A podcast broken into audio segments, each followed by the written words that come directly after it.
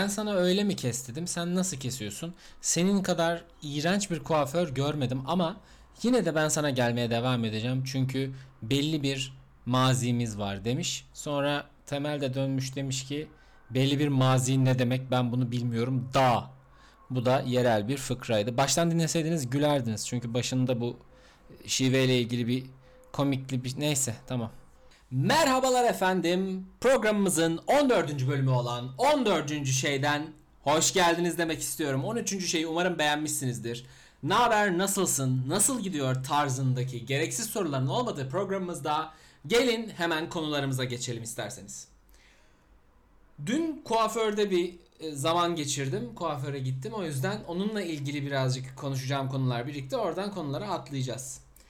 Kuaförde her yerde saç olması, yerlerde ve üstünde saç olması kadar irite edici bir durum yok. Sen şimdi kesiyor seni falan filan her yerine saç geliyor ama gerçekten yani hanımefendilere bu an bu arada bir hani kenara alıyorum. Biz erkeklerden bahsetmek istiyorum şu anlamda.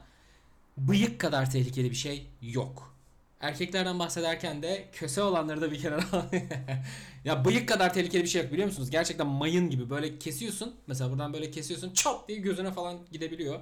Dünyadaki en tehlikeli şey. Konumuza geri dönecek olursak bir kuaförde işiniz bittiği zaman üstünüz başınız saç içinde kalır ya ne kadar yıkanırsanız yıkanın geçmez ya o. Ta ki gerçek anlamıyla düzgün bir şekilde duş alana kadar hiçbir şekilde kurtulamazsınız ve ya dün inanılmaz her yerde vardı ya. Ve dönüp dedim ki abi benim her yerimde varsa seni düşünmek istemiyorum dedim.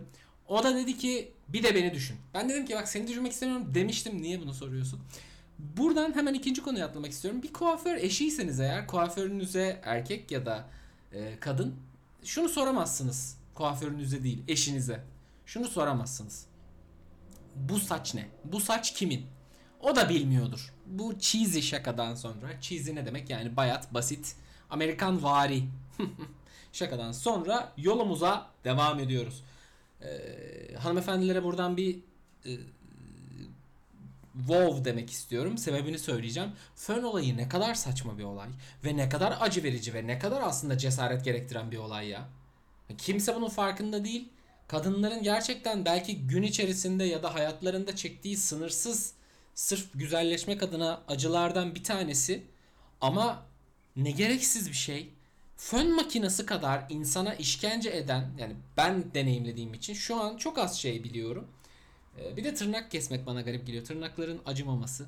Çünkü çok farklı bir madde tamam ama yani sonuçta bir şey ki ya, o başka bir konu tamam onu ama fön makinesi bak şuraya şöyle koyuyor tamam mı benim saçım kıvır kıvır olduğu için koyuyor böyle kafana basıyor falan abi inanılmaz sıcaklık ve bir yerden sonra şey diyorsun e, yetmedi mi ne oldu falan diyorsun o da bir garip bu arada bundan birkaç yıl önce okumuştum en çok ölüm riski olan yani durduk yere hayatta şimdi şöyle bir test yap, şöyle bir analiz yapmışlar. Bir, yine bir üniversite yapmıştır. Biliyorsunuz üniversiteler boş beleş analizlerin yapıldığı yerlerdir. Hayır. Değiller böyle algılamayın. Yine bir analiz yapmışlar. Analiz şu. Günlük hayatta ölüm riskinizin normal yaşarken arttıran ya da en yüksek olduğu yerler nereleridir? İşte yolda düşer, yürürken kafana bir şey düşmesi tadında şeylerin oranları e, yarıştırıldığında, karşılaştırıldığında en yüksek oran kuaför çıkmış. Özellikle erkeklerde tıraş olurken ustura altına giriyorsanız diye gidersiniz. Kanama durmaz gidersiniz. Bir şey olur gidersiniz. Fön makinesi bilmem ne elektrik hep onlar. Çarpılır gidersiniz. Kuaföre gittiğimiz için hepimiz çok cesur insanlarız diyerek bu konuyu kapatmak isterken son cesaretin son son konusuna geliyorum. Saçınızı biri yıkarken tükürse anlamazsınız. Ve bu beni çok geriyor. Saçımız yıkanırken bize tükürülse anlamıyoruz. Özellikle yine bu konuda ayrım yapıyorum. Çünkü ben sanıyorum hiçbir kadının kafasını baş aşağı tutarak yıkandığını görmedim. Hep böyle onlar ense enselerini koyacak güzel yer, rahat yerleri oluyor. Yine gözlerini kapatıyorlardır. Aslında gözünüz kapalıyken abi biri tükürse gerçekten anlamazsınız ve bu gerçekten çok riskli değil mi? Neyse bu konuyu geçiyorum. Hepimizin içi kalktıysa. Sarkastik davranıştan bahsetmek istiyorum birazcık. Sarkastik davranış nedir? Yani koyu mizah, kara mizah, işte ironi. Ee, yani ironinin gerçi kötü yanları da var. Ben o anlamda kötü yandan bahsetmiyorum. Yani bu birazcık sarkastik hatta özellikle sarkazm derler. Ee, üniversitelerde bunu çok kullanırlar. Sarkazm, sarkazm sanki Türkçeymiş gibi. Kara mizah gibi bir çevirisi olabilir. Kara mizahla e, işte ironinin karışımı. İşte İngilizce olarak mesela bunu meslek edinmiş yani bunu şiar edinmiş bununla yaşayan insanlara cynical deniyor. Türkçesi bunun sinikal ama Türkçe değil. Ee, bu da devamlı in, laf sokan, iğneleyen, söylediğinin gerçek mi değil mi anlaşılmayan söylediği e, dalga mı geçiyor yoksa beni ciddiye mi alıyor tadındaki ikilemde bırakan insanlara daha çok söylenir. Fakat Cynical'ın içinde birazcık da karamsarlık da vardır. Neyse bu kadar uzattıktan sonra tekrar konuya dönüyorum. Bu illete çok çabuk alışılıyor sayın dinleyen. Ne anlamda? Benim hayatımın belli bir yılından sonrası bu şekilde geçti. Ve gerçekten bir yerden sonra çevreniz özellikle size alıştıktan, sizin dilinize alıştıktan sonra sizin gerçek mi söylüyorsunuz yoksa onlarla dalga mı geçiyorsunuz anlayamadıkları için sizden uzak durmaya başlıyorlar. Ben bu anlamda çok insan kaybettim. Yani hem gerçek hem e, manevi anlam, maddesel hem de maneviyat anlamında çok insan kaybettim. Çünkü anlamadığı şeyden insan korkar. Bu kadar basit. Onlardan biri olmayın. Ben dilimle onlardan biri oldum ne yazık ki. Bir arkadaşım hiç unutmuyorum deyip duruyordu. Bu çocuk ne anlatıyor anlamıyorum. Anladığımda da vakit çok geç oluyor ve soramıyorum. Falan filan. Ya bunu çok iyi kullananlar var. Mesela ya buradan tabii konuşma özgürlüğüne gitmek istemiyorum fakat günümüzden bir örnek vermem gerekirse ve evrensel bir örnek vermem gerekirse Ricky Gervais. Ricky Gervais bunu çok iyi kullanan bir adam. Bir tane şakası var. Kör, sağır ve topal çocuk yılbaşında ne hediye almış? Ne hediye almış? Kanser. Aa falan. Yani eğer izlediyseniz buna gülüp gülmemek tartışılır. Bu mesela kara mizahtır. Konuşma özgürlüğü bunun belli başlı yerlerinde. Bu konuyla ilgili şaka yapılır yapılmaz gibi hiçbir görüş belirtmiyor kimse. Önemli değil, yapılabilir. Yani yapılamaz diye bir şey yok abi. Her konuda şaka yapılabilir.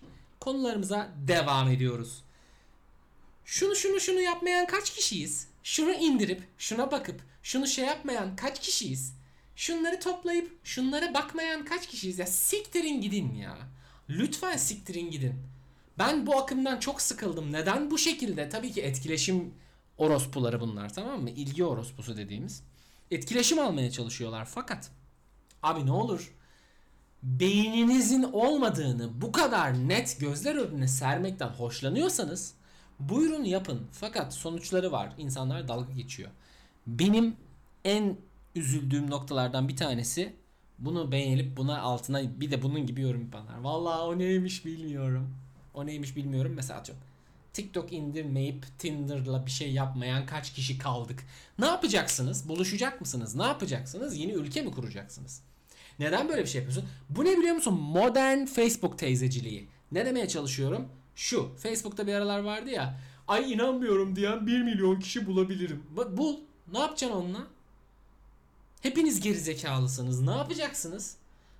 Buna girip likelayan da gerizekalı. Hadi bakalım yükseltiyorum çıtayı. Orada bunu neden yaptığını söyleyeyim. Bunu neden yaptığınızı da sizin suratınıza, kulağınıza şu an söylüyorum. Çünkü kendinizi bir şekilde rahatlatmak istiyorsunuz. Bir şekilde duyulmak istiyorsunuz. Bir şekilde orada siz daha TikTok indirmemişsiniz ve bunu duyurmak istiyorsunuz. Halbuki böyle bir ihtiyaç yoktu. Siz neden bunu atladınız? Böyle bir ihtiyaç doğuran da yoktu. Siz neden o gerizekalının trenine atladınız? Tren diyelim burada biz. Neyse bu benim yine takıldığım ve sinir olduğum konulardan biriydi. Bunu da geçtikten hemen sonra.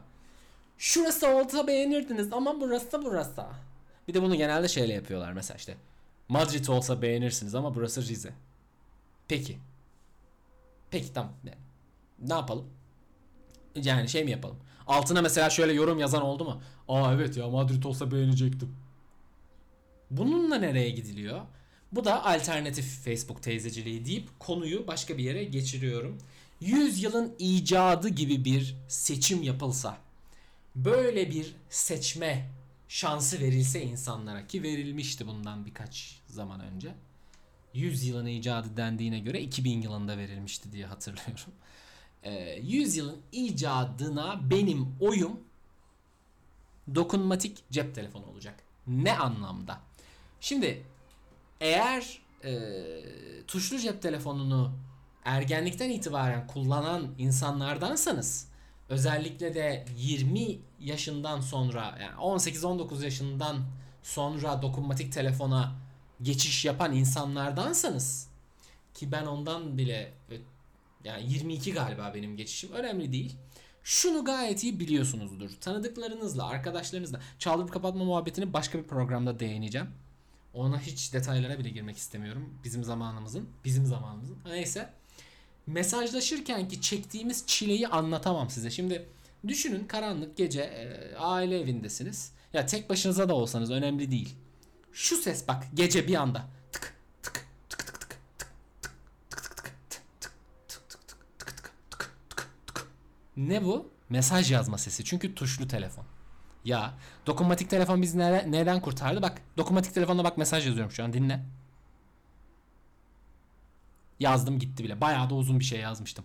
Yani demeye çalıştığım şey şu. Ha gerçi dokunmatik telefonlarda da bunu yapan ne var? Yani rahatsız eden sesten bahsediyorum. Yapan ne var? Ee, iPhone'larda örnek vereyim. Kendim başıma geldiği için söylüyorum. En son gerçi 3 yıl önce falan başıma gelmişti. Dikte tuşu, dikte etme tuşu, mikrofon. O tuşa basınca iPhone ortalığı ayağa kaldırıyor. Dın diye bir ses çıkartıyor. Böyle hani Allah falan hani ne oluyor siktir falan oluyorsun böyle. Bir anda herkes kalkmış. Bizim işte dediğim gibi 3 yıl önce başıma gelmişti. O zaman yazlıktaydım, Foça'daydım. Bütün site uyandı. Özür dilemek zorunda kaldım ertesi gün. Bu half cheesy yani yarım bayat şakadan da sonra bir sonraki konuya geçiyorum. Amazon Prime servisi yeni bir ürün, yeni bir hizmete e, kendisi içerisinde izin vermiş. Bu hizmetten size biraz bahsetmek istiyorum. Amazon Prime'ı bilmeyeniniz varsa anlatıyorum. Amazon Prime bir nevi dizi izleme portalı, bir nevi dizi izleme serverı diyeyim Netflix tadında. Ee, Prime yenilik olarak şunu tanıttı geçen gün. Shuffle tuşu. Shuffle nedir? Karıştırma tuşu. Karışık açık kalsın mı kapansın mı tuşu. Müzik dinlerken karışık açıkta hani sırayla çalmıyor ya. Dizide bu birazcık muamma oluşturabilir, kafa karıştırabilir. Hiç bilmediğiniz bir dizide a karışık açık kalmış. Dolayısıyla son bölümü gördüm. Şu an sezon finalini yaptık yanlışlıkla affedersiniz. Tadında rahatsızlıkların da oluştuğu bir şey oldu derken 14. şey burada bitiyor. Kendinize çok iyi bakın. Umarım beğenmişsinizdir. Lütfen paylaşın. Lütfen bahsedin benden. Bahsedin benden derken ananıza babanıza konuşma içinde bahsetmiyorum. Yani Instagram'dan bahsediyorum. Yani saçmalamayın abi. Ne yapıyorsunuz? Ben ben bileceğim falan. Lütfen paylaşın. Lütfen oylayın. Apple Podcast'ler. Bu arada Apple Podcast'te şu anda Türkiye çapında 68 numaradayız. Numaradayız. Çünkü siz de dinliyorsunuz falan. İşin içinde siz de varsınız artık Allah kahretsin. 68 numaradayım. Ee, numaradayım. Merhabalar benim dayım numara. Devam ediyorum. Doğaçlama tadında da doğaçlama listesinde de 12. sırada şey iştenin podcast'i. Desteklerinizi bekliyorum. Çok teşekkür ederim. Kendinize çok iyi bakın. 14. şey bu kadardı. İyi geceler.